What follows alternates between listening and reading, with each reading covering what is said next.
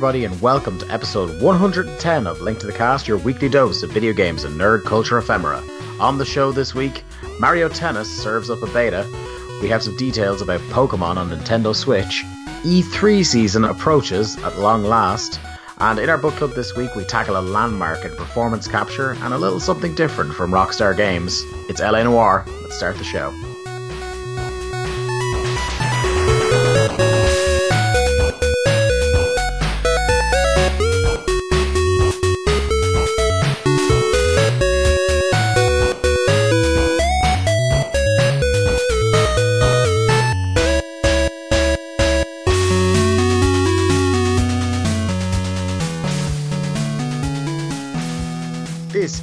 Link to the Cast, episode 110 from your friends at linktothecast.eu, available on all your favorite podcasting platforms Apple Podcasts, SoundCloud, Podcast Addict, Stitcher. I'm your party host, Dave Ryan, returning to the show and uh, joined not by Jack Layzell, who has finally gotten a week off of the program, but by the platforming prodigy that is Mark Robinson. Mark, how are you? Greetings. It is lovely to hear your voice, even though I heard you as I was, you know, uh, in your presence uh, over the weekend. But it's nice to, to be able to do this again with you. What one might say, it's been a while. It has. It has. It has actually been a while. For for the first time, it's it's it's it's valid me doing that bit. um, which has me concerned that this show is going to go about five hours long because there are many Takes. takes, so many takes. So many. Um, Um, how have you been, buddy? Yeah, yeah, not bad, not bad. Um, I feel like I've done a bunch of stuff. Uh, I went to Belfast the other weekend, which was Bale Verste. yeah, and had a really really nice time. Weather was pretty much as, as perfect as you could get. Uh, went up to Giant's Causeway, which is awesome. Uh, walked along a road with some trees that apparently is significant from some show about thrones and a game. Um, so that was that That's was a popular baking show, Game of Scones. yeah, correct. yeah. So that was a thing. Uh, and then the, the city of Belfast is, is really awesome. Um, and as, Is that your first time? that is my first time, yeah. And like as a man who is uh, who's English, as you may be aware, um, we uh, as as being an English person, um, our level of uh, information that we uh, obtain about Northern Ireland is limited at best. Growing up, um, so like I know kind of well. I, I, I knew of the DUP. That was that was that was a big thing that happened uh, last year.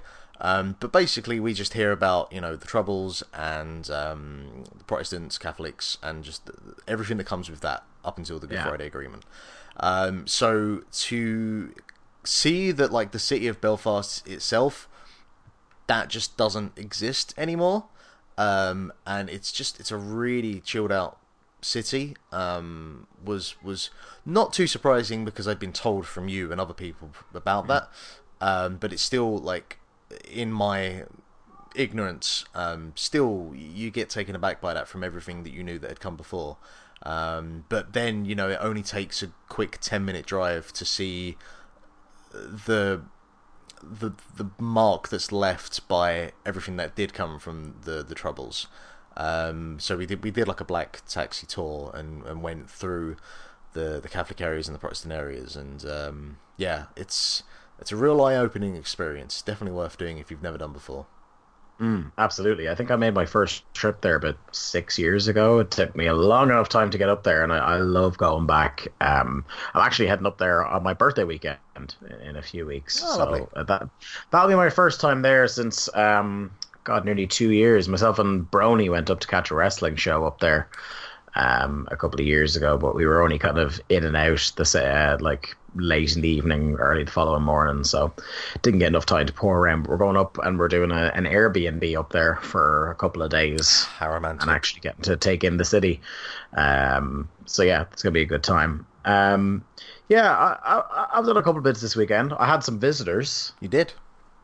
Yeah, um, fri- friends of the show and uh, erstwhile co-host Jack Layzell and and Ian uh, were, were over for the weekend, and um, yeah, it was a good time. They came over for the wrestling, and and obviously in Jack's case to visit yourself and myself as well. Um, I, I think a good time was had by all. Uh, although I will say, thanks to Irish ferries, I lost 300 quid this week. Jesus. Because do you know what I did? Um, what did you do? So I'd been. Here's the thing, right? So I had been thinking about this for a while, and I'm someone, as you know, from you, you lived with me for over two years. Uh, I listen to music and podcasts a lot. Um, so I use my headphones a lot, and I usually use the earbuds that sit inside your ear. Right. And over the past few months, I've been thinking about that and thinking about how, like, so if you're just wearing normal earbuds and you go downtown, you kind of need to turn up the volume so you can still hear it. But the volume is is at quite probably potentially damaging levels if you're going to be able to clearly hear it over traffic. So I said to myself, for my birthday this year, I, will look into the prospect of getting myself some noise cancelling headphones. That was kind of in the back of my mind for a while, and I've been sticking away a bit of money here and there for the possibility of that, or you know something else. Because living alone here now and, and waiting for uh, the good lady wife to move in, I am uh, uh, kind of slowly replacing things here and there. So I, I could put money on on one of those projects either. So what happened was Jack got delayed. He was supposed to get like an early afternoon flight, and it got delayed by about. Or no, he's supposed to land early afternoon uh, at Dublin Port, but his boat got delayed because of trouble at sea. So there was no swift ferries running that day. He had to get a slow ferry, and he ended up. I, I had already left for Dublin at this point when he knew he was going to be delayed by about five hours nearly. So I was like, okay, what what'll I do? So firstly, I met up with a good friend of the show, Keith Brony. We had we had a bit of lunch. Um, but y- you know, Mark, from living in Dublin and, and living in Ireland for the last while, that uh, the weather this time of year is a little bit temperamental. When it's nice, it's very nice, and when it's bad, it's very bad. And we're in this weird kind of half season at the moment where it can turn from one to the other at the drop of a hat. Sure. So, um, I was in Tower Records on Dawson Street, a fine establishment, and it was raining quite considerably outside. So when when it rains there, everybody stands out on the porch, um, waiting for it to pass. And I was standing there, and the Luas came past, uh, our our light rail system. Uh, which is kind of new in that part of Dublin. They've connected up the two Luas lines, and I was like, "Oh, the Luas is there. I could just get on the Luas instead of walking in the rain. And then I looked at the the the lay, the, the board on the side of Luas. I was like, huh, that Luas goes all the way out to Dundrum. There's a shopping centre in Dundrum. There's a Bose headphones shop in Dundrum. And Mark, everything went white then. And next thing I know, I'm walking out of Bose with new headphones.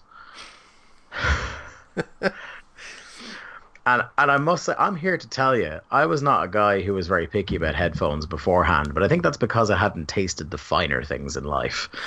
Um, and I got these headphones.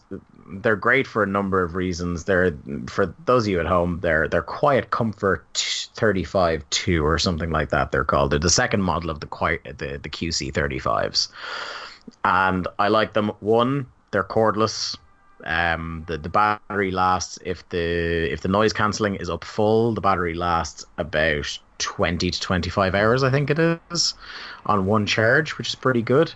Um, that obviously varies depending on, on whether you like you could turn off or put the, the noise cancelling on low. And then I think if you have it turned on but you're not using Bluetooth, you just have it with a cord into your phone or your device or whatever. It's it's double or triple that in terms of battery life. Um, I, I, I, I love them. I, I was walking down and my my podcasts were quite quiet, like nearly at a whisper quiet level, and I couldn't hear a fucking thing outside my headphones. It, it's great. I think like it, it, was quite a big investment up front but I, I think like 10 15 years from now when wearing earbuds constantly and blaring music would probably really fuck up my hearing i'll be thankful that i, I, I outlaid this much money on them um, and I get like a, a, couple of year warranty on it. So I, in a couple of years, I would probably have gone through nearly that amount in headphones. You know what I mean? Like you know the the cheap little buds, you just have to replace them every now and then because they break or or one of the buds falls off or something like yeah, that. Yeah. Um, so it probably, in terms of outlay cost wise, it's not too far off what I would spend in a couple of year period on headphones anyway. But uh, yeah, I, am absolutely converted to this lovely world of premium audio. I must say. See, I I have um, a pair of Sony uh, headphones at like twenty to thirty quid, and yeah, you know they're fine for the job, and there there is a significant difference between uh, a 20, 30 quid pair of headphones and a 300 quid pair of headphones. I know I bought many, many years ago, I got a pair of Sennheiser uh, headphones for like 120, I want to say. I, I do love Sennheiser as well, yeah. Yeah. Um, but the thing is, is anything, any kind of accessory, um, like headphones or sunglasses in particular, I cannot mm. be hmm. trusted with because I will either lose them or break them. Um, ah. So I just, it's like it's 300 quid that is not worth spending even though the quality is quite significant the the step mm. up in quality uh, I, I cannot justify it but um, it's a shame because I very much enjoy being able to cancel out all noises around me it's great I had been recommended it by and there's a lot of um, noises in Dublin yeah, like Sarah, um, our friend, and Jack had both recommended it to me. Jack in particular was like, he has, uh, I don't think it's this exact set, but he has a set of noise cancelling headphones and he's like I travel on the tube which as you know Mark is incredibly noisy even compared to Dublin. The tube is ridiculously noisy and he can't hear a thing and uh, it's definitely needed on the tube having done that journey. Oh yeah a- a- absolutely. But I just like it in as much as I've noticed that people it's much more uh, like apart from all the reasons I've already named and the fact that like I can answer phone calls just by tapping a button on the side of my head without taking my phone out of my pocket or anything like that. That's all. That's all handy, cool stuff. But I also like because I'm antisocial. It's more obvious now that I'm wearing headphones to people that try to bother me in shops or on the street. honestly, honest to God, Mark, like if I'm if I'm browsing in a shop and I just have a, a, one earbud in, as I often did walking around shops, people will come up and bother me and try to sell me stuff. But I've been walking around now for a couple of days with these things on, and they're not huge, like they, they are overhead overhead headphones. They're proper like a proper set of headphones, but they're not huge. But it is at the same time obvious that I'm wearing them, and that if you try to talk to me, I'm not going to be able to hear you. So they don't bother, which is fantastic. Um, my other thing, which is um, much less tech nerdy, uh, I went to see Deadpool 2 yesterday. Tell me about Deadpool 2.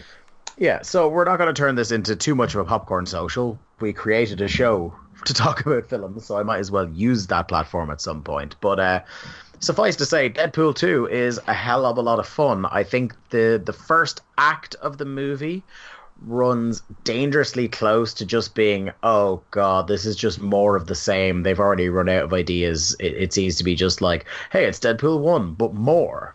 Um, but I will say, uh, as the film shakes off that early first act, we have to set up why the sequel has bigger stakes, sort of stuff once it shakes that off, and there are some funny jokes in Act One, but not until it really gets going. Um, it, it won't be a spoiler to say because it's in the trailers when he starts to assemble his team that he's referring to as X Force. Uh, when it gets to about that part in the film, it really starts rolling. Um, there's a lot of like. I found myself laughing out loud multiple times in this, and I'm someone who, if I'm on my own, I'm not sitting beside like you or somebody else. I don't really laugh out loud that much. It's just kind of the effect comedy has on me. I'll still find it very entertaining. I'll still find it very funny, but I won't uncontrollably laugh out loud unless there's people around me. Whereas on this occasion, I was hooting and clapping and all sorts uh, throughout this. Um, it, it, finishes very strong, which is going to make people think that perhaps it's it's better than than the first Deadpool. I don't think it is as the, the of its parts. I, I think it is what it is is it's more interesting in the things it sets up where for where they want to go with Deadpool as a franchise and some of the characters that are introduced in it. I definitely um, have more of an appetite for further films in this franchise than I did at the end of Deadpool one. I think Deadpool one is a lovely self-contained story where you're like, okay, yeah, that was pretty cool. Um, whereas this one is like, oh, I, I, where is that next film? Can I have it now, please? Um, a lot of really really good gags in it the same kind of meta fourth wall breaking stuff you'd expect from deadpool um, and i must say of particular highlight there is a mid credit montage that is one of the fucking funniest things I have ever seen in, a movie like this. I just tears. Um, but I, I really like it's it's hard to talk about the individual elements throughout the film without spoiling it. There's there's some nice reveals, some nice kind of characters show up, and um, it's just a funny fucking movie. It's a shame in light of uh, what has come out about him since uh, the movie was pretty much in the can that T.J. Miller is in this movie as much as he is. But um, I, from from what I remember reading, is that he pretty much won't be getting a phone call again for, for subsequent movies in, in, in this franchise, and I am absolutely fine with that. But yeah, Deadpool two, hell of a lot of fun. How uh, how soon into Cable arriving is uh, a Thanos a Thanos joke made? Because I presume there must be one. There's there's exactly one it's not quite the there. There's a joke made about Thanos in the trailer in one of the trailers for the movie. It's not exactly that joke. Um, that joke from the trailer. It's weird. It's like it, it, the joke in the trailer is a remixed version of the setup of one joke and the punchline of the Thanos joke. So it comes at a slightly different time when you're not expecting it, and it is very funny. Um, they do there, there's a lot. Um, oh, the same kinds of stuff that that he's joking about with regards to the X Men franchise. He is in this, and I will say the punchlines to that, the the kind of the X Men universe stuff, are way better in this. Uh, there's some really good uh, payoffs and, and, twists on how much he takes the piss out of the X Men, and, and, I really, really like that.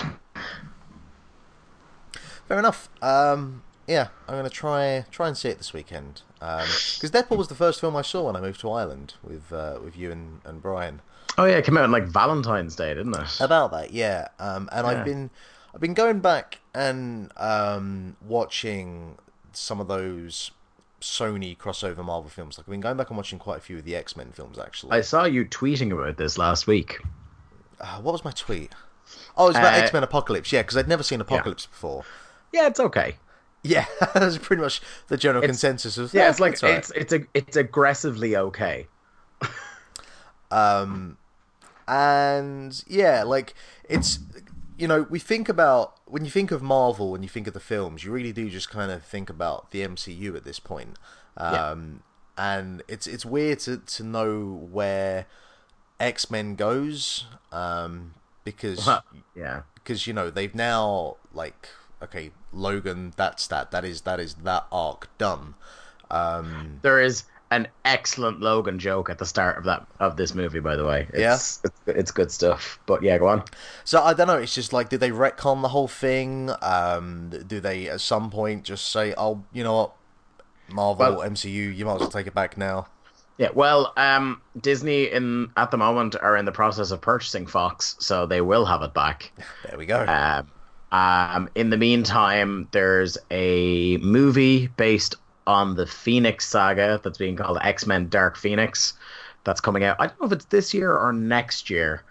Um, that's another Singer film, I think.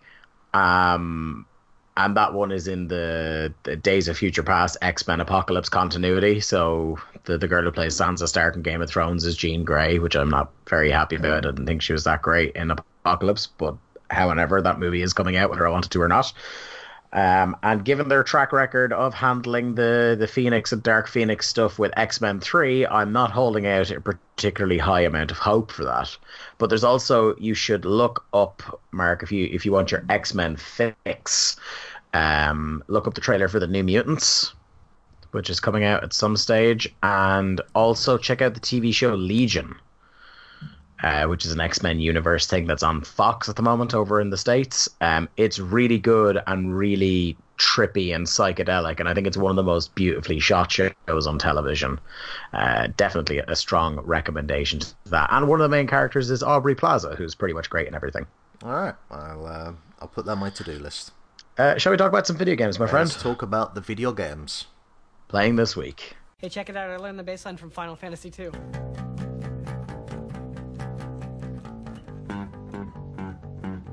Scott, you are the salt of the earth. Oh, thanks.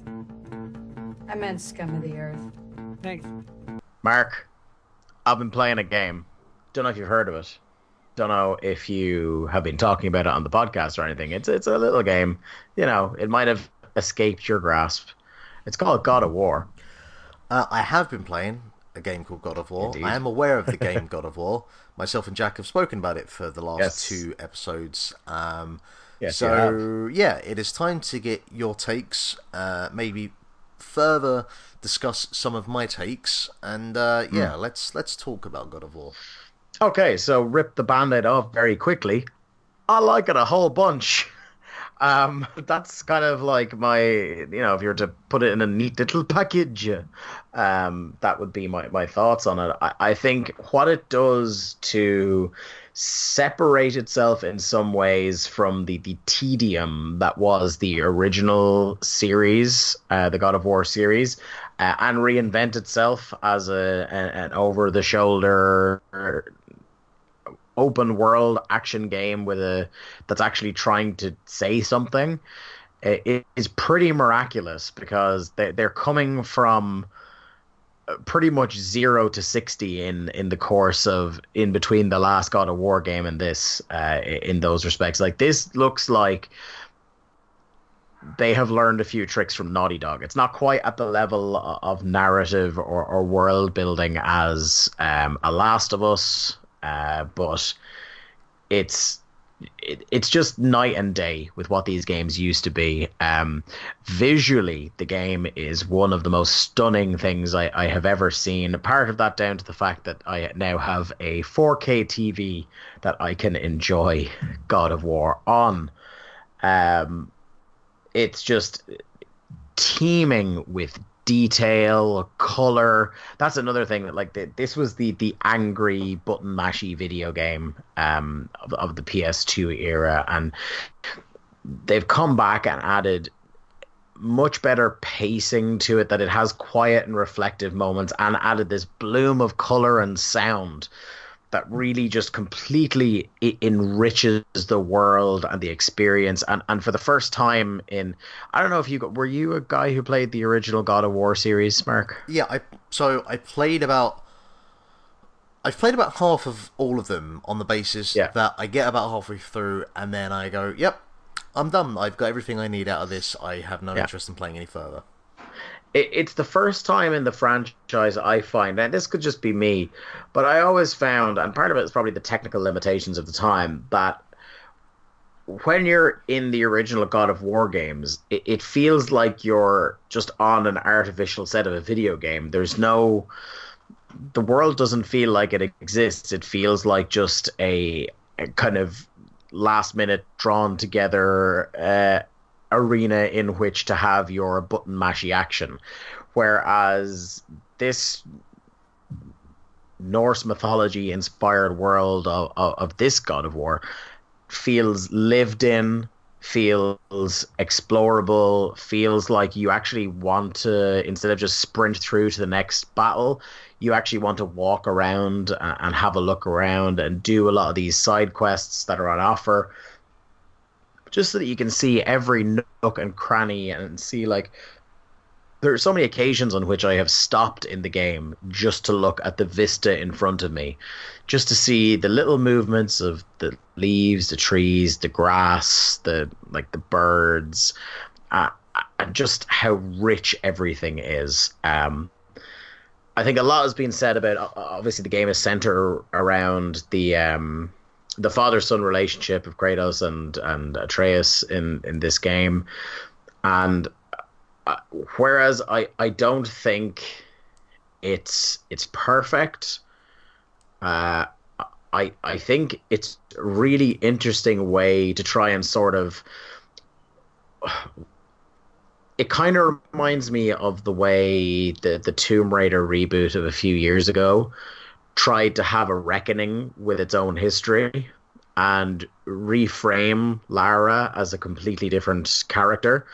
And whereas there is a lot uh, on the surface, it seems like Kratos is just his normal self. Like we all, and this isn't in a bad way.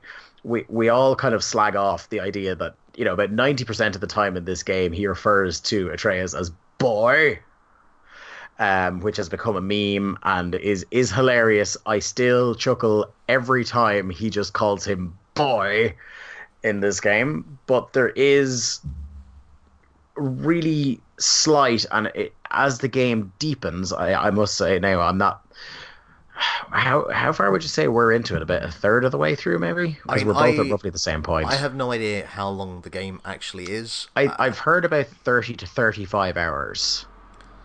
Um, I would, yeah, maybe I'd say I'm a third of the way in. Um, you have um, Mimir, right? Yes, yes, Yeah. I do.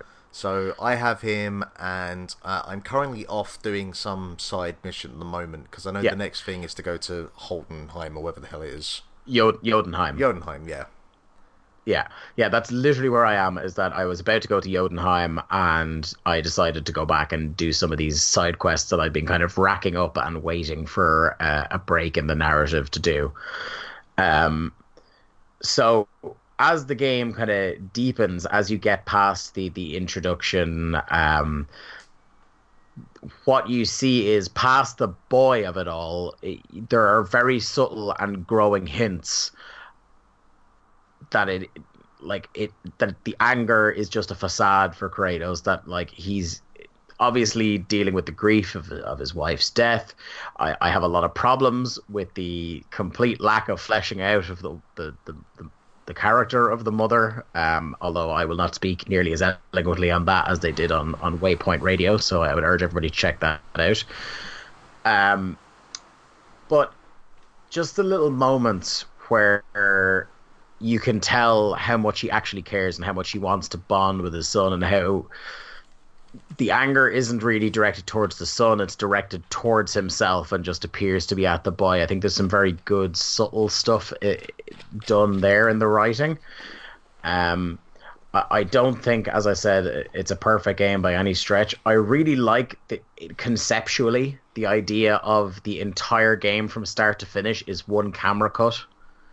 Um, but I think there are points at which it, it lets you down. There are some times where th- they have thrown in that being able to turn around the camera by hitting down on the D-pad, but there are some times where things are so frantic in battle that it's just not practical. Um, and I would prefer a more intuitive camera system those on those occasions. Um, but in terms of making it a cinematic experience, I know why they made that decision, and you know we we chastise games, big AAA, bu- uh, big budget games, for playing it safe a lot. Um, so I think just the fact that they wanted to do something a bit different and make this entire game from start to finish one long camera cut um, is impressive. Uh, Yeah. in in its ambition. I one of my big issues with the game is is the camera, and I've spoken about this. Um, I know if I spoke about it here. I know I mentioned it on Twitter, um, and it's an issue I have with a number of third-person games where the camera is just so like it's attached to the head of Kratos, um, and I don't know whether it's they want they want you to kind of see the game through the eyes of Kratos as much as possible, or they want to minimize the amount of stuff that's on the screen any given time. Um, but I, you know, I don't know how they handle uh, the game kind of loading out frame per frame. But the anytime, anytime time in a game like this where you need to have some sort of icon or arrow behind you that indicates that you've got an enemy coming behind you, that's just Yeah. a, that is a, a symbol, uh, uh, just a sign that okay, you've done something wrong here, and you're trying to correct this with to a problem that shouldn't exist. Um, Yeah. You know, what what it feels like to me is that they had the ambitious idea of doing one long camera cut for the game, and they decided that they put in that arrow system and the turnaround camera as a kind of this is our quick fix to this problem. Maybe we'll come back and figure out something better later. And they just never came up with a better solution. Yeah, it, pretty much.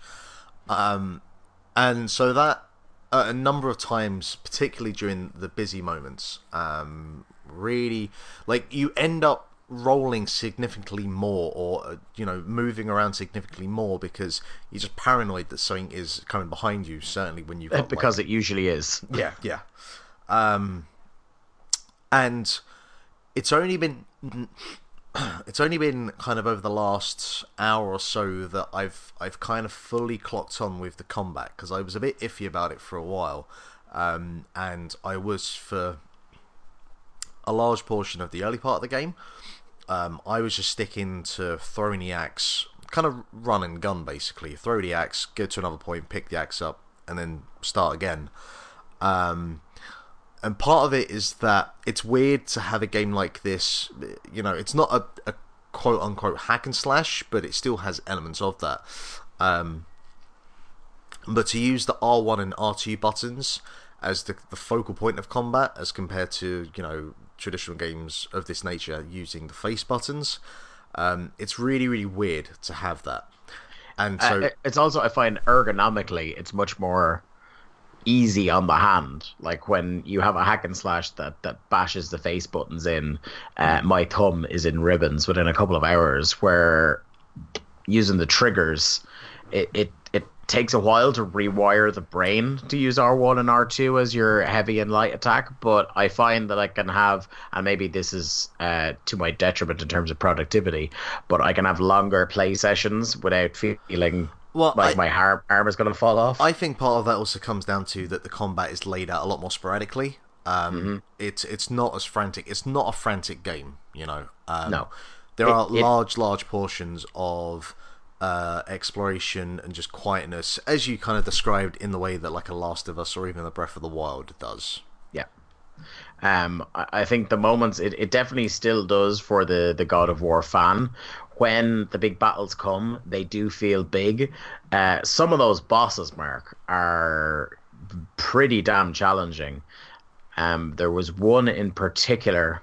I can't remember the name. It's some really long Norse name, um, it it's the dude who has the trident that shoots the things that if they explode by you, it makes everything dark and you can't see him. You know that guy?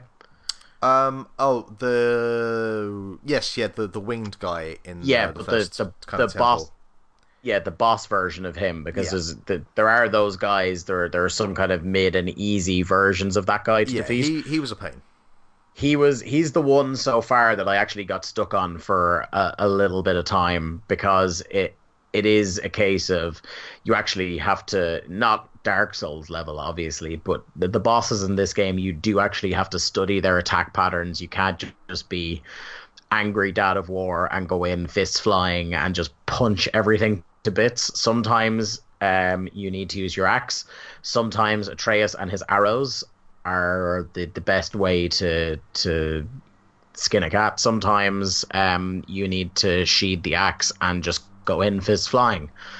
Um, so yeah, like you said, even though the it's a less frantic game in how much time it gives you to relax, uh, I do think that the the action in itself is very very satisfying. And I think if we were to have an award this year in our in our end of year show for most satisfying mechanic, it's pressing triangle for that axe to come back into your hand. I have that, and I have another one. There's a specific attack that's like basically you hold the R2 button, and uh, mm-hmm. Kratos kind of like l- buries it into their head. Yeah, when that yeah. lands, that's a mwah kind of moment.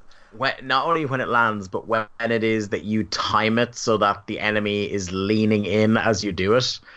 Um, it's yeah, that that's fantastic. But just the like it's proper they went to see a Thor movie and they loved the idea that he can bring Mjolnir back into his hand just by holding out his hand. Um, and one of the small things I can't remember what podcast I'd like to credit whoever it is, but I can't remember who it is that pointed out the most satisfying part of that mechanic, apart from the like the thunk noise when it arrives back into your hand, is the fact that they went to the little extra trouble of making sure that the further it is away from you when you recall it, it takes slightly longer for it to get back to you. Yeah. Like most games wouldn't put in that little detail. It would just immediately snap back into your hand, or it would be the same fixed amount of time no matter where you were in relation to the axe. But the fact that it takes a little bit longer if it's a little bit further away, and that you can kind of hear it hit off things on its way back to you as well is absolutely fantastic. Um, and what adds to that satisfaction is later in the game. I don't know how far you are in the upgrade trees, but when you get the the perfect throw, where you you time the when you press triangle to bring it back to you. So you throw it and you press triangle when the the axe flashes, and it completes.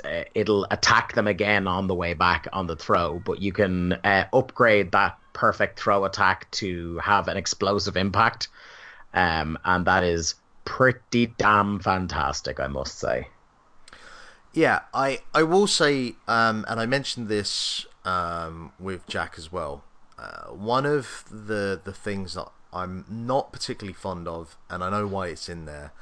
Um, and I mentioned this this to you yesterday, I think, about just kind of uh, trends and tropes in in big AAA titles these days. Um, the whole uh, kind of skill tree, runes, that whole setup within the menu, I'm not the biggest fan of. Um, mainly because the time that you spend faffing around in there, it's time that's taken away from actually playing the game. Um, and it's Yeah. you know God of War is it's an action adventure hack and slash blah blah blah. So that's where I want to do the the most of the gameplay. My other issue with it as well is that you know there are all these um, runes and you can upgrade your armor and your weapons and etc etc and none of it really feels like it makes any significant difference to the game um, particularly the runes um, you know they're there and you can slot them in and i don't know i just it all the time that's invested in in faffing around with that it, it doesn't add anything really to the experience that i could just not be um, doing by playing the game what I will say is that I will say that is a valid criticism for the kind of video game player that I know you are. yeah well there is that and i'm aware of that That like for the like for a lot of people, and not just people who are trained on on Western RPGs, but people who want a little bit more depth and customization to the way they they battle. This like I find it a considerable improvement. Um, and I will say it has one of the things that cuts a lot of that faffing out. Um, it's a thing The Witcher has as well that um, inventories can seem very, very overwhelming, and the best way for to allow for people who don't actually care about reading the numbers and reading the explanation of what it does is they have a simple short key, which is they will show you a green arrow or a red arrow based on whether this thing is better or worse than the thing you already have equipped, which really cuts down considerably on the amount of time you would waste otherwise, which a lot of other games don't bother doing. Um, I would say as well with regards to runes, it's a case of, and this is only because this isn't uh, excusing it. It definitely still is a, a valid criticism for again people who just want to fucking get it over with and and get to the action. But it is similar to other Western RPGs. It's clearly where it's borrowed from. In that, it, what matters is you chaining together a bunch of runes so that collectively they have a massive impact. No one individual rune makes a huge difference, as you say, to the way you play. But if you uh, maybe not, it, it doesn't reveal itself a third of the way through the game, but it's like uh, when uh, when you get more and more things that have similar effects. So I have a bunch of runes that I can put on my stuff that all have vitality effects. They increase my health. I've chained a bunch of them together, so I've equipped all of them. So cumulatively, I have a massive stat boost to my health, which is great because periodically I lose patience and I I don't consider how I should attack, and that way I lose a lot of health. But if I have a big vitality boost, then I don't need to worry as much about that. Um, so what I will say is that it- depends on what kind of player you are. If you're someone who kind of is there for the I just want to get into the action as quick as possible or the exploring as quick as possible, and I don't want to have too much customization and things like that, then everything you've said is 100% bang on and is a reason why you will like the game less. But if you're somebody, not even as far as former co-host of the show Brian who is so into his inventory and so into his stats that the more of that the better for him if you're someone who's kind of in between you and him on that which is me someone who like I'm not particularly gone on spending a lot of time doing inventory management, but if there's some cool stuff I can do by spending a few seconds in there and, and combining a bunch of stuff, then it adds a bit of depth and character and, and also makes it feel like all the different MacGuffins you're picking up through the game actually mean something. rather than they're just filling uh, an inventory slot and you're never going to look at them again. Yeah, and I, I think I mentioned this as well that um, my other the the other thing, the other trope that annoys me is the fact that all of those MacGuffins there are simply because they justify the inclusion of the the runes and the skill tree and all of that, and um, it's it's not lazy game design, but it's just for large portions of the game you're walking behind uh, boy and um, boy! and you know he'll walk in one direction and you just know that means okay well i just have to walk in the other direction and i'll find some dead end with some item. And yeah. It's you know it's not what i would call kind of you know this real in-depth exploration because you usually just have to walk two seconds around a corner um, and yeah. it's it's not i don't know it's not what i'd call um, absolute like necessary uh, game design and, and inclusion but they're they're minor quibbles, and um, you know when I look at the game as a whole, um, the only real thing that I pick up on that is has been annoying at times, or has I can just see where I would like to see it changed or given the option to to do something different with it is the camera. Um, that's the only kind yeah. of real thing that holds me back from saying it's you know it's a perfect game. Um, mm. uh, well, uh, there are other things as well, um, but I will say I very much enjoy the just the like. There are times where Kratos comes across like Drax um, from yeah. the Guardians of the Galaxy films, um, between the interaction between him and um, Atreus, and uh, there was one line in particular um, yesterday or the day before where. Uh, I think it was Atreus made a joke of some description, and Kratos just responded with, "I am always serious." Yeah, yeah, yeah. yeah. are, are, you like? It's like, are you ever not serious? I am always serious, boy. yeah, yeah. It's it's good. There is definitely some humor in there um, that I really appreciate. Um, yeah, D- Dad of Boy. It's a fucking good game. Yes, I will go with that. Uh, let's go to the news. News on the mark.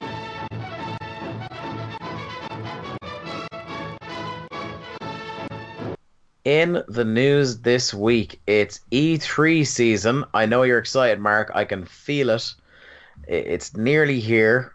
Um, June's big uh, Electronic 3, the, the Electronic Entertainment Expo, is right around the corner, and we have some details uh, about Sony's PlayStation Showcase uh, at E3. Um, basically just the date and time. Uh, they have dated and detailed this year's PlayStation E3 showcase, which begins on Monday, June 11th. More specifically, as outlined in Sony's announcement post on the PlayStation blog, this year's proceedings will get underway Monday, June 11th at 6 p.m. Pacific Standard Time which equates to a shattering 2 a.m. on Tuesday, June 12th in the UK. None of that should come as too much of a surprise because that is pretty much the same slot that Sony has already, uh, has historically occupied.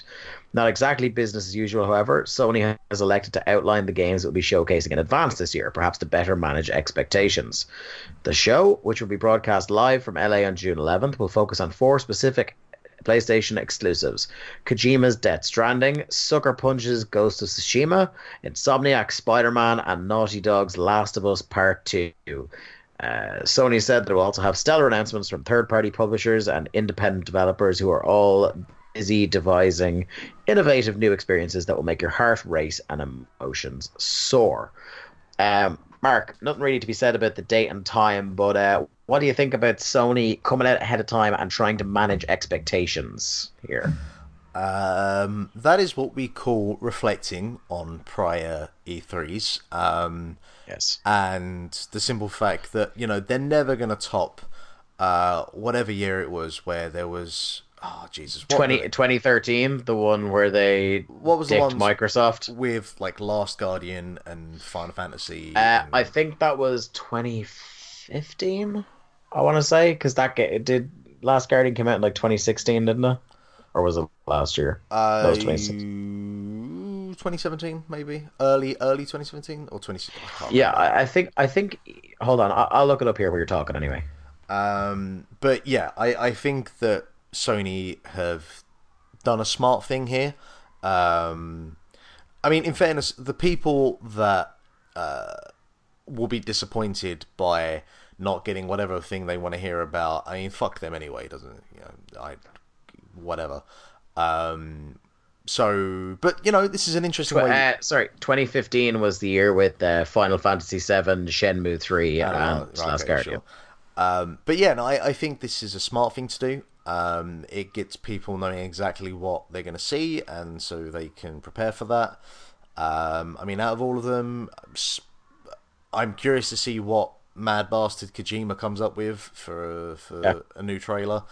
Um, and you know, Spider Man looks awesome. So yeah, yeah. Spider Man being the most interesting one because it, it's out this year, so we're probably going to get a significant bit of gameplay. Um, I think we'll get probably the like the the announcement that Last of Us is next year. Um, as for Death Stranding, because it's Kojima, there's no point in even trying to predict. Um, and I, I have no idea how far along Ghost of Tsushima is. I hope it's pretty far along because I want to play it. It looked really good when it debuted last year. Um, and like you said, it, it's a good idea to manage expectations. That way, if there's uh, a couple of surprises, people are genuinely surprised by them. And if there's not, and people are still mad, it's like, well, we told you it was going to be at E3, and if you thought something else was going to be there, then it's your own fault. Yeah, yeah, and actually, yeah, you make a good point there that it's um, it's actually a really easy way to surprise people because you announce all the big stuff, which you know, then you can just throw something in there uh, as a surprise. Uh, so yeah, it's it's a smart thing to do.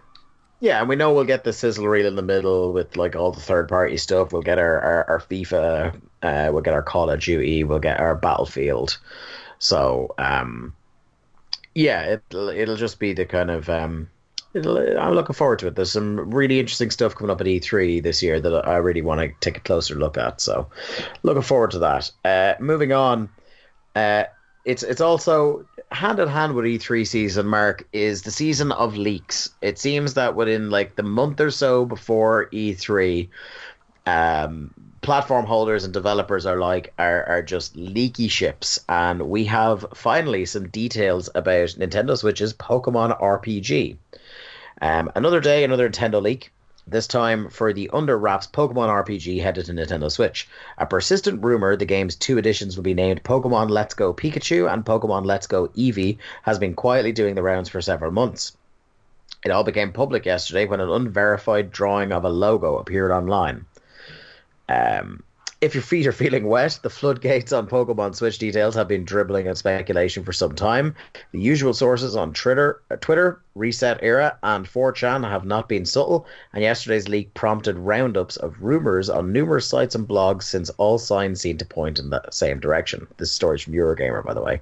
That direction that the Pokemon game for Switch will be set in the series' original reason of region of Kanto, fist bump, and be influenced somewhat by the hugely successful Pokemon Go, which was a line in this story which made me a little bit trepidatious, Mark. I'm not going to lie. Last year, I heard from sources familiar with the project this game would indeed be set in Kanto and sort of a remake of Pokemon Yellow. The visuals would be familiar and reflect the project's origins as a higher resolution version of the 3DS game Sun and Moon. I was told before development took a different turn. Pokemon Yellow launched in 1998. That's 20 years ago this year. God. Um, but yeah, there was a little bit of a um, uh, there was there was a picture that, that surfaced early in the year.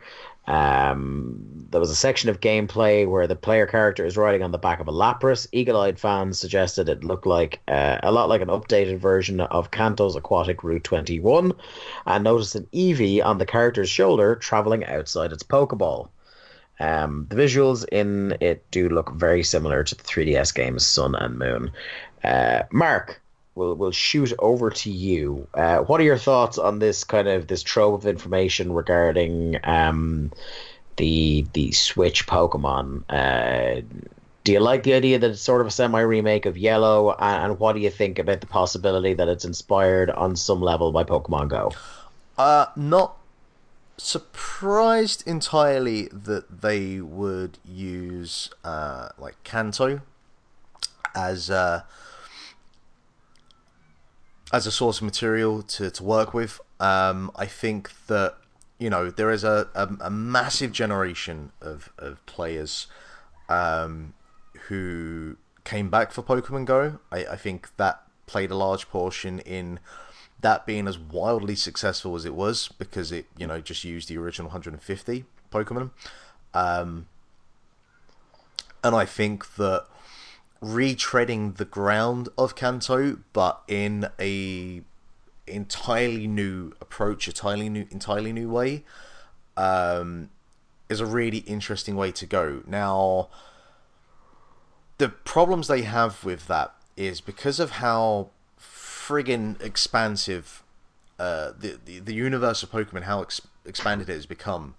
Um, what do they do for you know the, those people out there who have been playing from Generation Three onwards and have brought their Pokemon over each with each game and had to go through all the different ways from the link cables to up to Pokemon Bank in order um, to keep those Pokemon around. To like, what happens with them? Um, will they be able to be transferred over? Will players have to completely start from scratch again? You know, what approach will they take with that? Because um, you know, if the presentation of this game is entirely new, um, you know, there's a difference between doing 150 assets, uh, designs, and animations as compared to 700 and whatever else they have at the moment.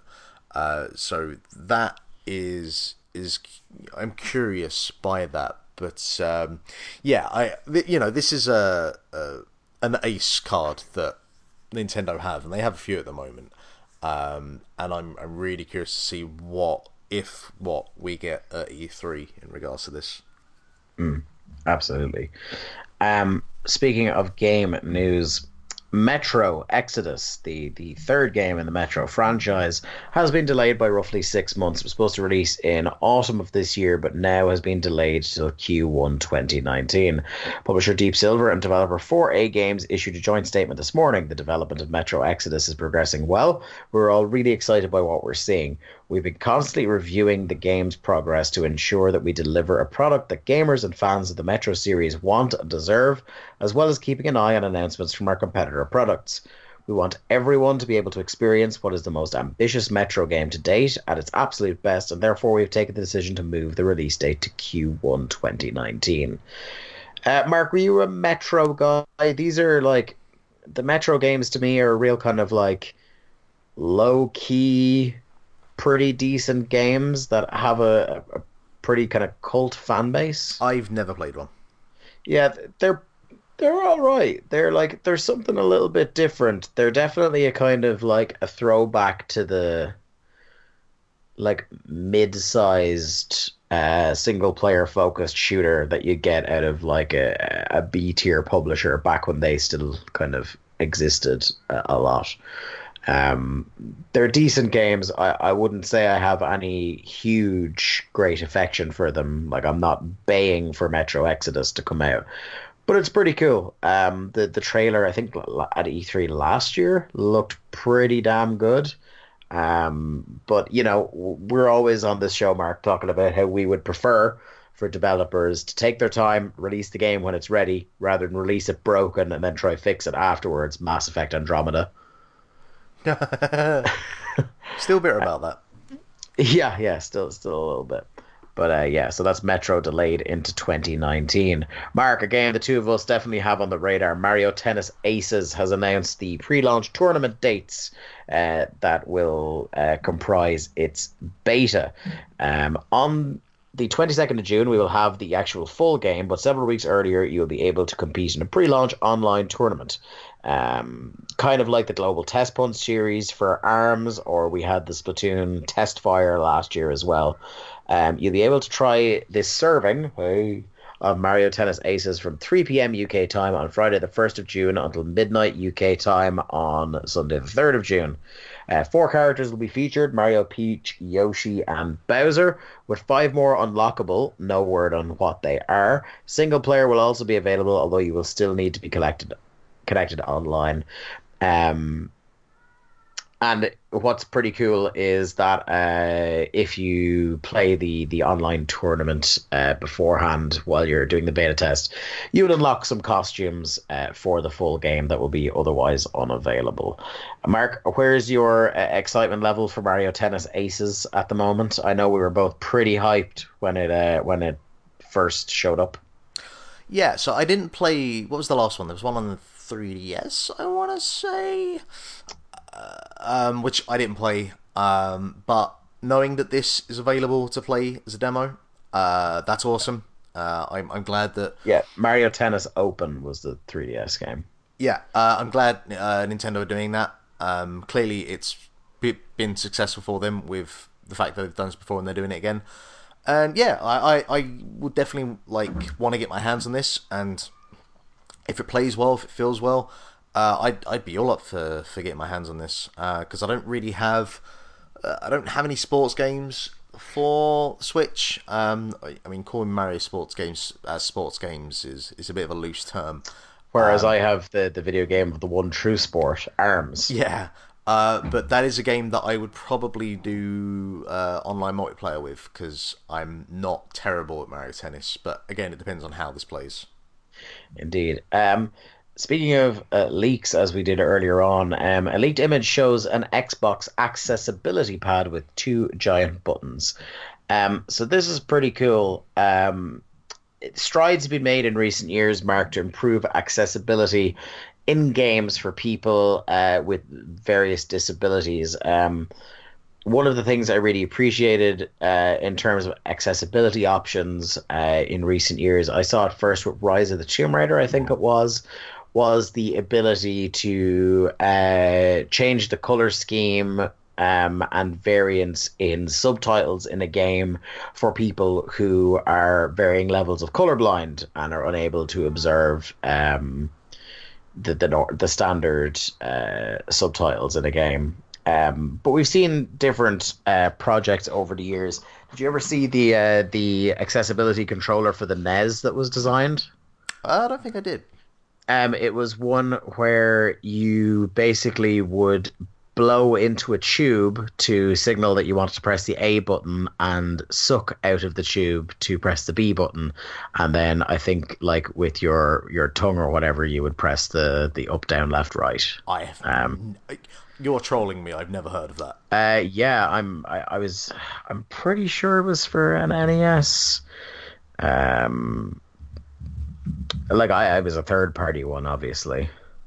But uh, yeah, d- different like strides being made, and I think was it the guy who won trending gamer this past year at the Games Awards is a big advocate for accessibility in games because as games grow uh, as a pastime, uh, as a medium, you gotta sort of try and make your shit more accessible because not everybody is able to hold a controller in their hands. Not everybody has the dexterity or the ability to press all the buttons or or react pro- properly. Obviously, there's only you know there are certain things that can't be got around. But I really appreciate someone as big as Microsoft uh, trying to do something like this, where um, they have basically it looks like a giant keyboard for a laptop, and there's just two giant face buttons on it, um, and a D-pad, uh, and that's that's all you got. Um, so yeah, it, it's pretty cool that they don't have to rely on people like third-party companies, or there's also a charity called Special Effect that modifies controllers to enable people, to, disabled people, to play games. You should check them out. Um, yeah, this is a pretty cool move. Yeah, I, look, um, anything that can include people who may feel exclu- excluded otherwise. Um, it's awesome. Um, and we we've seen games, or not maybe so much major games, but we've seen kind of a lot of indie developers take risks and do different types of games that can include more people, whether it be you know something like uh, being colorblind. We we see a lot of games that have kind of a colorblind mode. Um, and yeah, I saw the the controller, uh, and it's it's a curious looking thing, but it's it's a really cool idea. I, I really like it. Yeah, absolutely. Uh, it's a little bit of a in a little bit of um, Bad news: Cliff Bleszinski announced the closure of his developing stu- uh, development studio, Boss Key. Um, Lawbreakers and Radical Heights developer Boss Key is closing its doors, according to a statement from studio co-founder Cliff Bleszinski on Twitter. As of today, Boss Key Productions is effectively no more. The statement reads: Four years ago, I set out to make a world-class video game studio, and I hired some of the best talent in the industry. They worked tire- tirelessly to produce quality products, and while we had our ups and downs, I'd like to think we had fun doing it. Um, I feel really bad about this um, because, uh, by all accounts, Lawbreakers, which was their big first prod- project that was supposed to obviously uh, announce their arrival and fund the subsequent product, really didn't find an audience. Um, although, as I said, by by all accounts, it was actually quite a good product, decent game. Um, it just unfortunately came out kind of at the tail end of the, the hype for Overwatch and shortly before PUBG hit huge, uh, and it just died on the vine. Um, so it's a real shame, uh, as we, as we always say when things like this happen on the show. We hate to see people lose their job. There's plenty of talented people uh, working there, uh, not least Cliffy B himself. So I'm sure they'll all hopefully f- find uh, themselves landing on their feet at, at studios elsewhere. Um, but now it explains why that game, the the kind of the the battle royale game they had, Radical Heights, came out just out of nowhere. Um, he kind of explains in in the the statement that that game coming out so quickly was a real attempt to roll the dice and keep the studio liquid, um, and it just was too little, too late.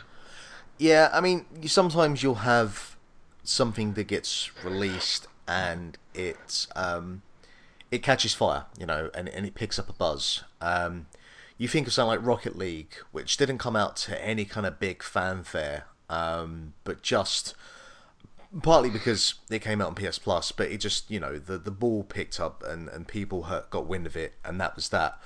Um, and it just didn't happen, and it could be that you know if uh, you can't be in the game right now to do any kind of battle royale. Um, any kind of battle royale mode because the market is just is Fortnite or it's PUBG, uh, and you know unless you've got some serious muscle behind you, you're you're just not going to make any traction there. Um, Yeah. So you know I, I get the idea of rolling the dice, but it, I I feel it was just it was an ill-fated uh, uh, mistake. Um, but yeah, I mean, you know, Cliffy B, he'll he'll land his feet where wherever, and um, and I'm sure the rest of the team will. Yeah, absolutely. Uh, moving on, for any of you who were uh, desperate to get them uh, over the last two Christmases, fear not, because the NES Mini returns to shops this June. Nintendo have confirmed that its diminutive and spectacularly pop- popular retro console, the NES Mini, will be returning to retailers on June 29th. Since its launch back in November 2016, the NES Mini, or the Nintendo Classic Mini NES as it's officially known, has been incredibly tough to find at a reasonable price thanks to a combination of high demand and limited stock. Nintendo formally announced that it would be discontinued last April, and prices have remained sky high ever since. Indeed, third party retailers on Amazon are now happily flogging a new machine for between 140 and 500 pounds sterling. So a re-release of the console, which Nintendo initially touted in September last year, is welcome news. Uh, yeah, Mark, this seems very much like uh, Nintendo going, "Hey, hey, people trying to sell this second hand. There's money to be made here, and Nintendo are going to make it, not you. So fuck off." Yeah, I mean, at some point we knew that they would probably bring this back because, uh, I mean, it's not. It was money left on the table. The mad thing is, is they could probably have the NES Mini as uh, the you know break glass in case of emergency. Uh, not that they really are in any kind of uh, emergency at the moment, and won't be for some time. Um, but hey, they were like, you know what? Let's make some more money that we probably could have made last year if we'd sold this, you know, with any kind of stock available. Uh, so you know, this is not exactly the the, the biggest surprise. Um, I just I wonder if they'll actually make any changes in terms of actually giving you uh, cables uh, for the Nintendo for the controllers that are actually Oh, of, you know God, any yeah. significant length. Um, so that that's the thing that I'll be curious to see if they actually make any changes to the design. Yeah, that because will be surely, surely someone caught wind from someone that hey, you know what? There's a few flaws here. Y- you you would think, but uh, also at the same time, this is Nintendo, so who knows? Um, Stardew Valley is coming to the PlayStation Vita. The remaining inhabitants of Vita Island celebrate. Um, Can, I, can I just say? Can I just say? Yeah, yeah, I already thought it was on the Vita. Yeah. So did I. that's that's mainly why it's in here because I was surprised to learn that it wasn't already there. It's coming out on May twenty second, but don't celebrate for too long, Vita owners, because this also. Uh, this news broke several days before PlayStation, I think it was this morning, formally announced that they will not be making games anymore for the Vita, uh, not in physical terms anyway. The store will still be live. People can still publish uh, digital games up there, but in terms of physical game cards being produced, that is going to be no more. Um, so, uh, a little bit of good news and just even more bad news for Vita owners who are still clinging on to well, it's not reality, but whatever it is Vita owners cling to. But they have Stardew Valley now, so they never need to play another game again. Exactly, So, exactly. yeah, look at the positive, Dave. Look at the positive. Because for a while there, Mark, there was definitely de- definitely concern that you would never play another game again, or eat another meal, or go outside again uh, no, this is true. when it came to Stardew Valley. Uh, moving on, this is the most hilarious leak of the week, and possibly the the, the strangest way in which a leak has come out in quite some time. FIFA 19 already has picked up the official license for the Champions League and the Europa League. It was only a few weeks ago that we were talking shocks. about. Yeah, they did not waste any fucking time. It really like it was only a few weeks ago on the show we were reporting that the the rights were coming up due and Konami weren't renewing. Um, but this leak has come from an unlikely source. Last month, Konami announced its 10 year deal with UEFA would come to an end after this year's Champions League final between Real Madrid and Liverpool, which is in a couple of weeks. It means Pro Evolution Soccer's decade long run as the exclusive Champions League rights holder for video games is over. The announcement led to speculation that EA Sports had nabbed the Champions League license for FIFA 19, which is due out later this year. Well, according to a Dutch commentator, EA Sports has done exactly that. Yesterday, speaking on Dutch television, Fox Sports commentator Evert Ten Napel talked about his voice work for the FIFA series, and in doing so, just just said it. He just he just said it. He expressed his excitement at the addition of the Champions League and the Europa League for FIFA 19. The video is attached below uh, in this uh, uh, Eurogamer article with uh, quotes and everything, including the exact phrase "Champions League is coming to FIFA 19." I wonder if he's heard of an NDA before. Um, because I'm, I'd imagine he's got one that's been signed somewhere. Uh, so yeah, I'm sure EA are just fucking thrilled with this. Yeah, I'm sure that was going to be the fucking centerpiece of the E3 commercial that'll make everyone You go? "Wow!" Yeah, probably right. Um, Uh, you know, Alex Hunter is going to be in the Champions League this year. That's that's the journey part three. you know, I mean, in fairness, it means that they don't have to fly Mourinho to London or fucking Oh, I hope they do. I hope they do because it was super fucking weird. Uh, I mean, who can they get this time? I mean, Allardyce will be free for the summer, so maybe Oh, Alardici. Yeah, absolutely. he'll do anything for a paycheck. or just get get um a personal favourite of myself and Jack. Get Sean Dyche on to fucking growl his way through a presentation. All that, all that. Oh, that what? Fucking game's out in September. It'd be fucking great. I'd love it. Uh, moving on, SNK is releasing a Neo Geo Mini and includes 40 classic Neo Geo games. I mean, I'm pretty its- sure all of them are on the Switch at this point. celebrate yeah pretty much uh, celebrating its 40th birthday by embracing the current craze for miniaturized nostalgia and releasing the delightfully dinky Neo Geo Mini, featuring a preloaded selection of 40 classic Neo Geo games. Um, do we have the list here? We do.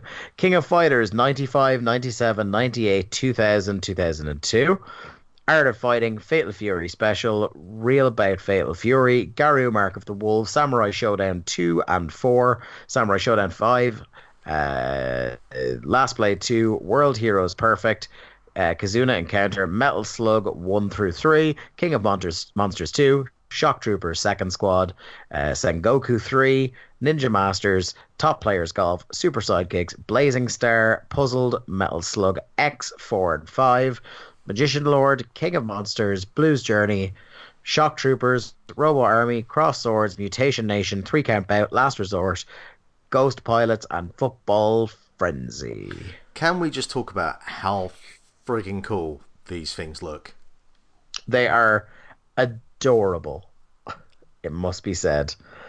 Um, very much capturing capturing the the aesthetic and design of you know many uh, SNK games that I had played back in the day on an arcade cabinet. Um, Yeah, the, these are awesome. Uh, if these ha- if they had these, um, like for for the SNES, you know, if the SNES decided to do like a variant similar to this, I'd absolutely pick one up.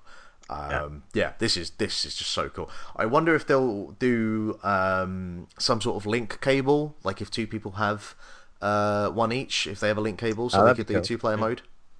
It's uh, 162 millimeters tall, 135 millimeters wide, 108 millimeters deep, and it only weighs 600 grams. It's got a 3.5 inch display on it, but it doesn't have Windjammers, so it can get in a tiny bin. Uh, our final news story of the week. This is the, the kind of the, the, the silliest news story I, I read this week. Uh, Far Cry 5 Arcade, uh, which is like a very customizable uh, map editor uh, within Far Cry 5. Uh, has thrown up a few buttes over the last couple of weeks, but this is my favorite. The Island from Lost, the TV show about polar bears and time travel, has been painstakingly recreated in Far Cry 5's arcade map maker mode. Um, as a huge fan of the show, the man on Eurogamer, not me, I am genuinely in awe of YouTuber Unbreakable's work. Having played Ubisoft's dodgy official Lost game, it feels like he has done a better job of recreating the island than Ubi itself. There's a beach camp with tents in the graveyard area. There's its kitchen and Charlie and Claire's tent, complete with a guitar and a crib. There's a caves area, complete with its Adam and Eve skeletons. Venture out further into the jungle, and you'll find the crashed uh, Flight 815's cockpit section. Um, you reach the Dharma Swan, explore the hatch. Like this, I, I love this kind of shit. You know, uh, people do it with like um, Minecraft, where they create all sorts of wacky stuff. Like someone using the the redstone fusing was able to make uh, a working calculator in Minecraft and stuff like that. I really enjoy how uh, people figure out ways to get creative with the tools uh, a map editor or a, a creation game like Minecraft can give them. And yeah, the the island from Lost is not necessarily one that would have been at the top of my list to spend hours of my life trying to recreate. I wasted enough hours of my life trying to figure out what that fucking show was about when it was on television. Uh, but yeah, fair play. I mean, I'll have a look at this after, but as I've not even played Far Cry 5 yet, um, and I never watched Lost, other than maybe half an hour of an episode once, the most I've got This, out, this, it's safe to say this may not be for you. the most I've got out of Lost, or the, the the most interaction I have with Lost, is listening to the album by a Weezer that's called Hurley, which has Uh, yeah. Hurley as the front cover on the album Indeed. artwork. Uh, that's the end of the news this week. Now we move into the Link to the Cast book club, where we talk about an important game from the past that you should play for the first time if you haven't already, or you should play again if it's been a while. Uh, this week we're doing uh, a little bit something different from the makers of Grand Theft Auto. Uh, we're going to talk about L.A. Noire.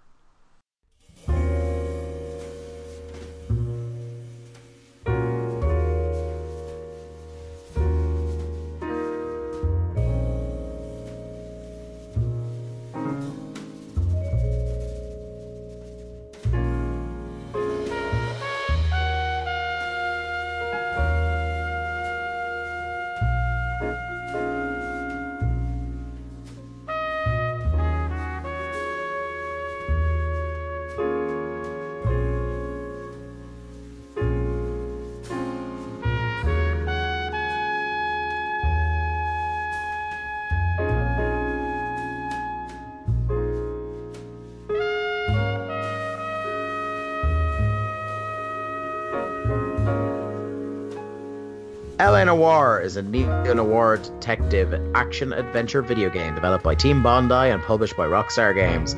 It was released on the 17th of May 2011 for PlayStation 3 and Xbox 360 and 8th of November 2011 for Microsoft Windows, uh, with a recent remake, uh, or re-release should I say, on Nintendo Switch, PlayStation 4 and Xbox One uh, at the end of 2017.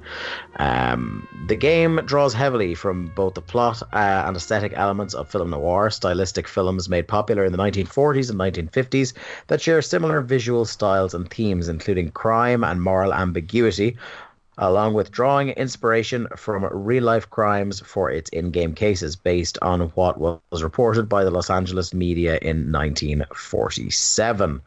Uh, yeah, so we'll, we'll, we'll throw it open there. Um, Mark, Rockstar Games. When you when you think of Rockstar Games, you think of Grand Theft Auto, obviously. Um, but they they have done a little. They have put out the the odd something off the beaten track kind of game. Uh, we've already talked about Manhunt on this program before. Uh, I don't think we did. We do Bully or Canis Canem Edit. I unless you and Jack did it, I don't think we Uh, have. Yeah, I don't think we did. Um, but yeah, the and of course Red Dead Redemption. Um, not to mention everyone's favorite Midnight Club. But And what's the the ping pong game? oh fuck, I can't remember. But they have a ping pong game. Yeah. Um, 2011.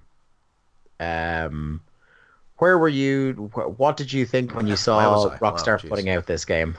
Uh, I I remember seeing the trailer for it, um, and one of the things they were uh, showcasing was the really at the time incredible uh, facial motion capture, um, uh, which would play a, a kind of core part from the game. Now, I should also uh, emphasize by saying I've never played LA Noire. Uh, Yeah. I, I never got round to it.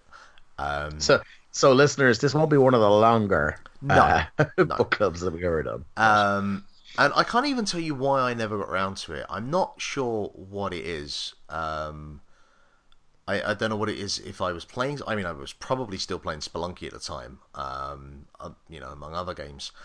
Um, but I was, up until the release, I did want to play it. I was curious by it. Um, and, you know, I'm a massive Rockstar fan, and certainly at the time, um, I would have played, you know, the Grand Theft Auto games at the time and, and Red Dead. Um, But just for some reason, this one passed me by. But I do remember seeing the trailer and thinking, okay, this, you know, it looks like a Rockstar game, but, you know, they've clearly taken this in in a really interesting direction and place. Um, you know, we've had the the fucking cowboys and Indians and the shootouts and whatnot, and now they're taking this kind of early 30s, 40s uh, noir uh, detective approach, and that's awesome. Um, and then that was it. And other than I know that a friend of mine, a friend of the show, Matt Niner, is a big proponent of this game. That was as far as I ever got with it. Um, and I was interested to get it for the Switch, and then they released it for whatever price that wasn't a price that I wanted to pay for it. So, you know, at some point, I still will feel like I will get round to this game, Yeah. and maybe you'll be the one to to to push me over the edge to it.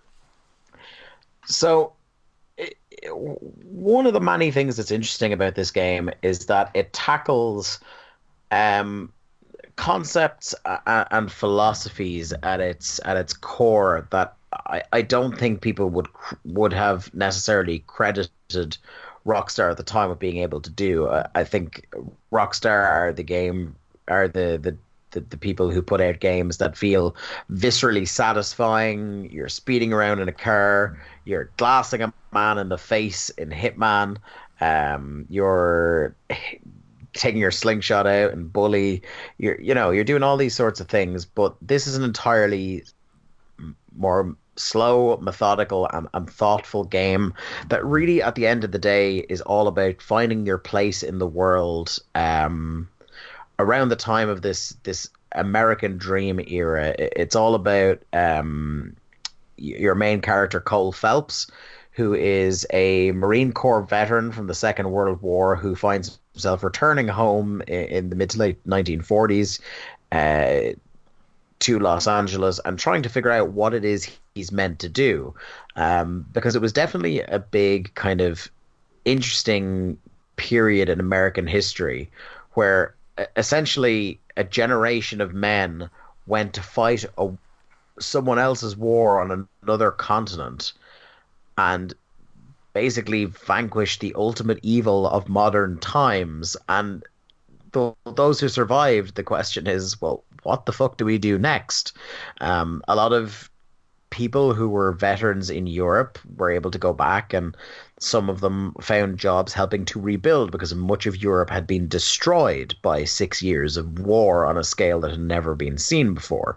But America, the infrastructure uh, of America, was largely intact and it, in a position where they had gotten themselves out of the Great Depression partly by committing themselves to the Second World War and turning war into a massive industry during this period. So you have an America that has basically found itself as a, a superpower, a growing economic power, and a generation of men coming back going, Well, we've served our time in the army, so now what?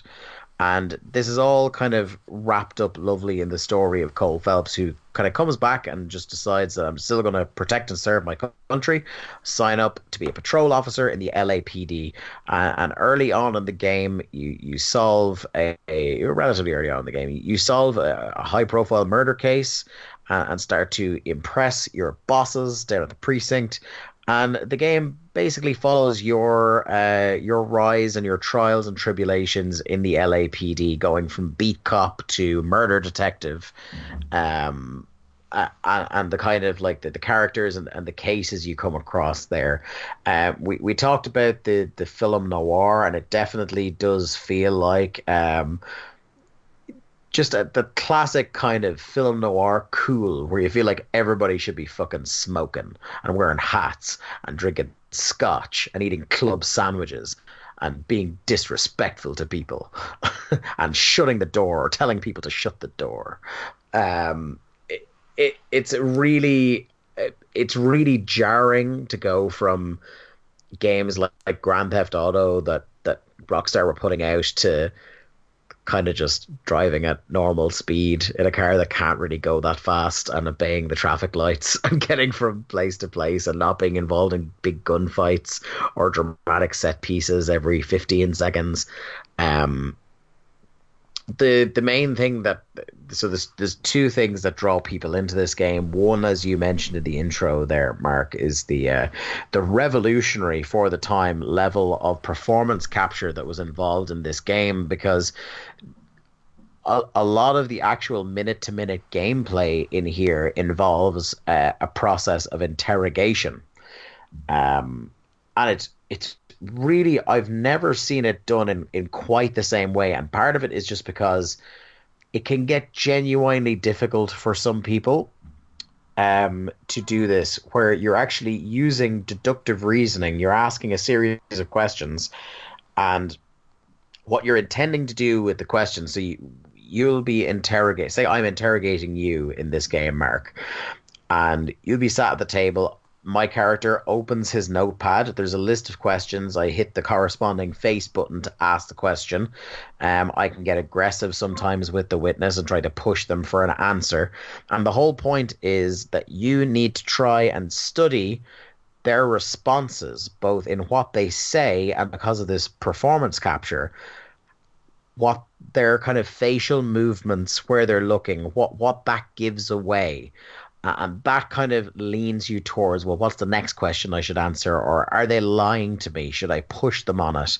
How are they going to react? There's a lot of the game at the end of the day is less about action and beating the bad guy as much as it is about studying human behavior.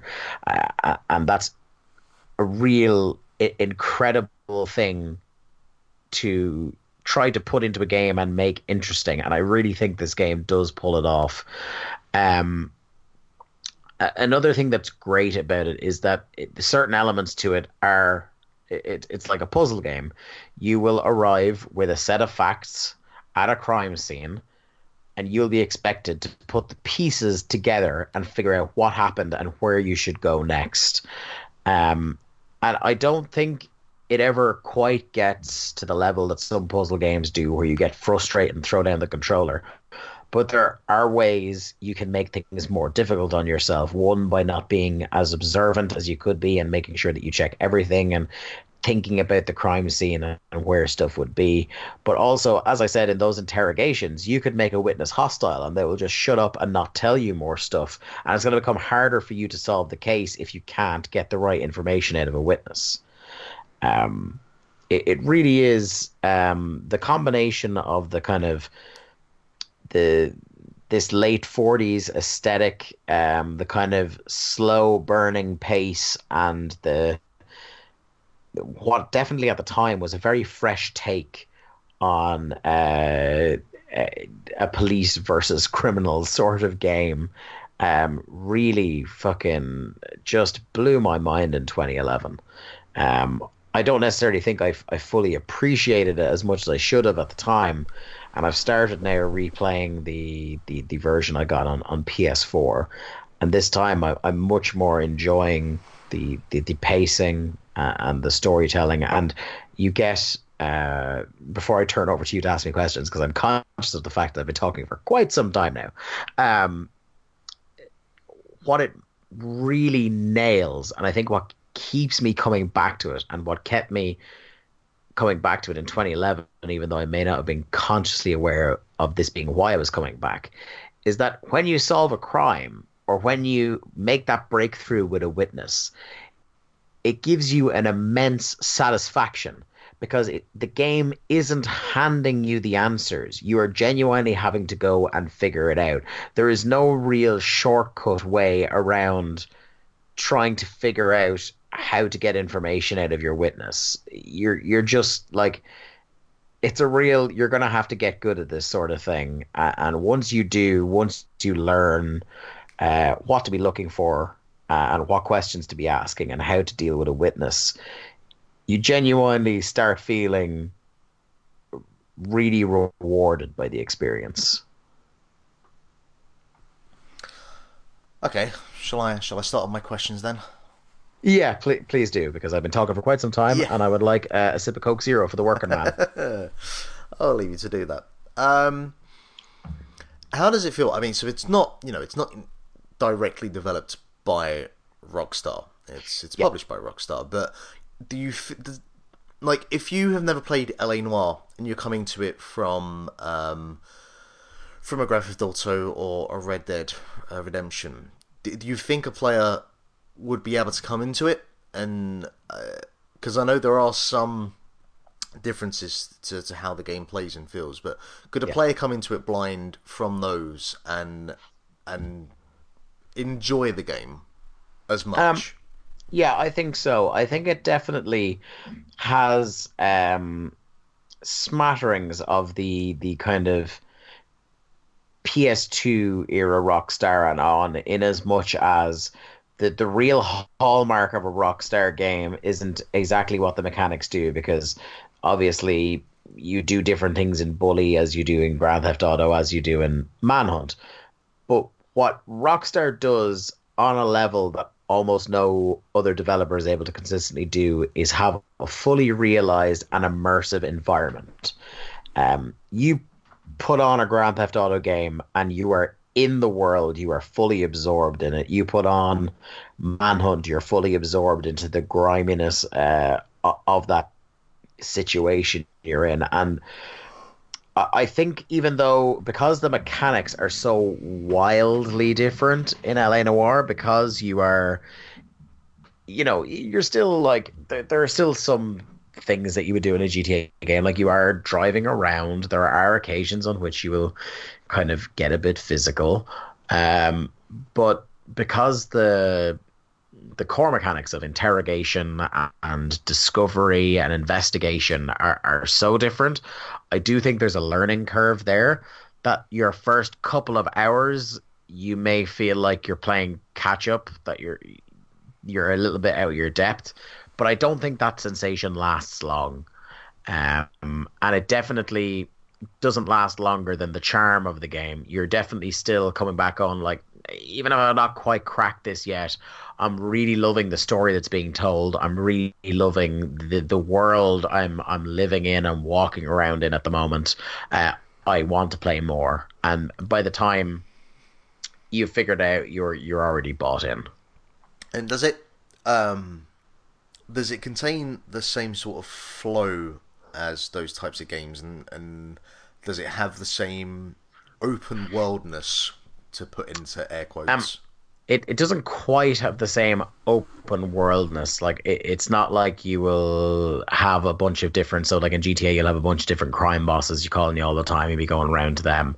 Um, but it does break things up in a similar way to um, Grand Theft Auto, in as much as instead of considering it as say, oh, I gotta like a you know a series of missions I have to do for person X in Grand Theft Auto, what you will have is a big case, a big murder case or a big vice case or something like that.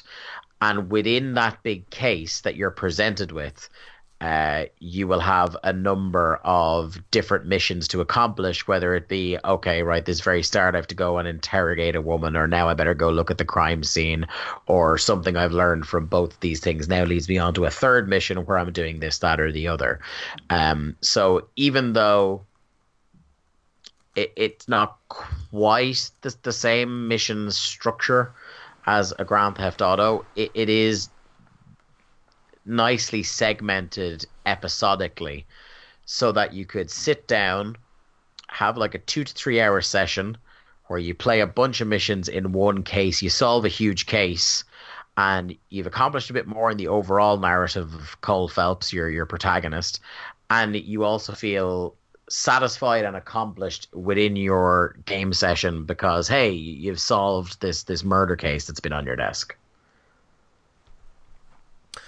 Um, how? Talk to me a little bit more about like the interrogation scenes because Uh-huh. in in my mind I can see it as this cool th- thing in theory, um, as as an idea, as as a gimmicky mechanic that's kind of could easily become repetitive over time or just just runs out of ideas. Like, how does that hold up over the course of a game? I think it holds up pretty well um, because not it, it, would get incredibly tedious, and I see where you're coming from if people always reacted similar ways to similar lines of questioning. So like you can come in there and you can be very calm and you can be Mr. Good Cop and just say, "Hey, like just tell me what the story is." And the game will let you accept a, a version of events even if it if it's not necessarily true.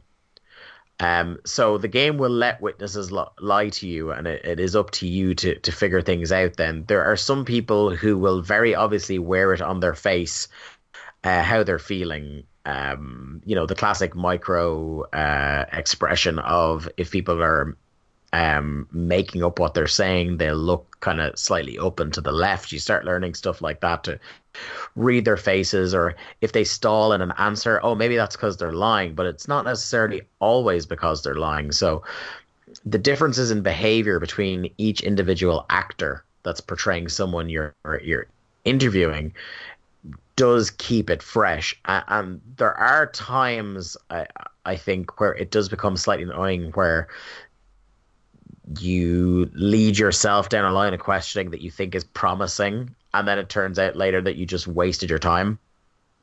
But i think if you didn't have that the times where you pulled it off and got the truth out of a witness or a truth out of a suspect it would it wouldn't be as rewarding if there wasn't the possibility of that fail state where you could get completely the wrong information uh, and fail. Um i also don't think it it's not like you're doing the interrogation all the live long day. Um, the the periods during which you'll interrogate or interview somebody are spaced out by you doing something different. So it's not like, oh, I'm going to interview this witness, finish that, Now I'll interview this witness. It's very rarely like that. Um, usually you get a, a break, even if it's not like not your kind of thing. Do the interrogation all the time. Um, does this version, the the the updated version, um, Yes. are there any changes, any tweaks to gameplay? Is it just a pure kind of presentation uphaul? Yeah, it's pretty much just uh, they put a nice sheen of polish on it. Uh, I will say, going back and, and looking at the the the kind of the the the facial expressions and things like that when I'm doing interrogation, it's um it all still looks pretty good. It's less unique now because I think we're used to a higher standard of performance capture than we were in 2011. But still, within with it in mind how long ago this game came out, it's still quite impressive. I was kind of worried that when they put the nice sheen of polish on it, that it might make it more difficult uh, to discern what some people's faces are doing because you know sometimes when you uh, polish up a game for this generation from last gen- generation, you end up with everything looking smooth. And if you smooth everything out, you might miss like a wince or an expression or something like that that you were supposed to notice in the original game. But at least so far, uh, I haven't noticed it being detrimental in, in, any respect. But yeah, mostly it's just uh, a repolished version of the full game. All right, that's uh, that's pretty much all from me. Uh, so I guess Yeah. I'll leave you to do your elevator pitch. elevator pitch is that LA Noire is maybe the most unique project put out under the the Rockstar Games banner. It uh, it explores uh, a, a not often explored period in American history within video games. That is that post World War II phase uh, of people returning home and uh, heading into this next great age of the the American dream. I, I think it replicates and is a love letter in many ways to a lot of the heights of film noir, and I think it it earns its references to things like the Black Dahlia murders and, and things like that. I, I I think it very much earns its references. It, it, it earns its feel, and it is, um, like I said, a love letter to that period. If you like that kind of film noir, uh, detective movie, classic kind of uh, crime stuff, this is well up your street. And even if it's not necessarily, I think it's one of the more unique games mechanically that a big studio has published uh, in a long time because it, it shies away from the action and is definitely much more of a, um, a, a thinking man's AAA game than you would necessarily expect. So yeah, that's LA Noire. All right, cool. Uh, One I last- guess, Yeah, one last bit of business, Mark. You are up next, buddy. yeah. So I think that we can talk about uh, a game that we're both fans of um, for delivering a type of multiplayer experience that uh, is very much uh, with modern times, um, taking advantage of the fact that you know we don't always have enough controllers around, so delivering something that is. Um,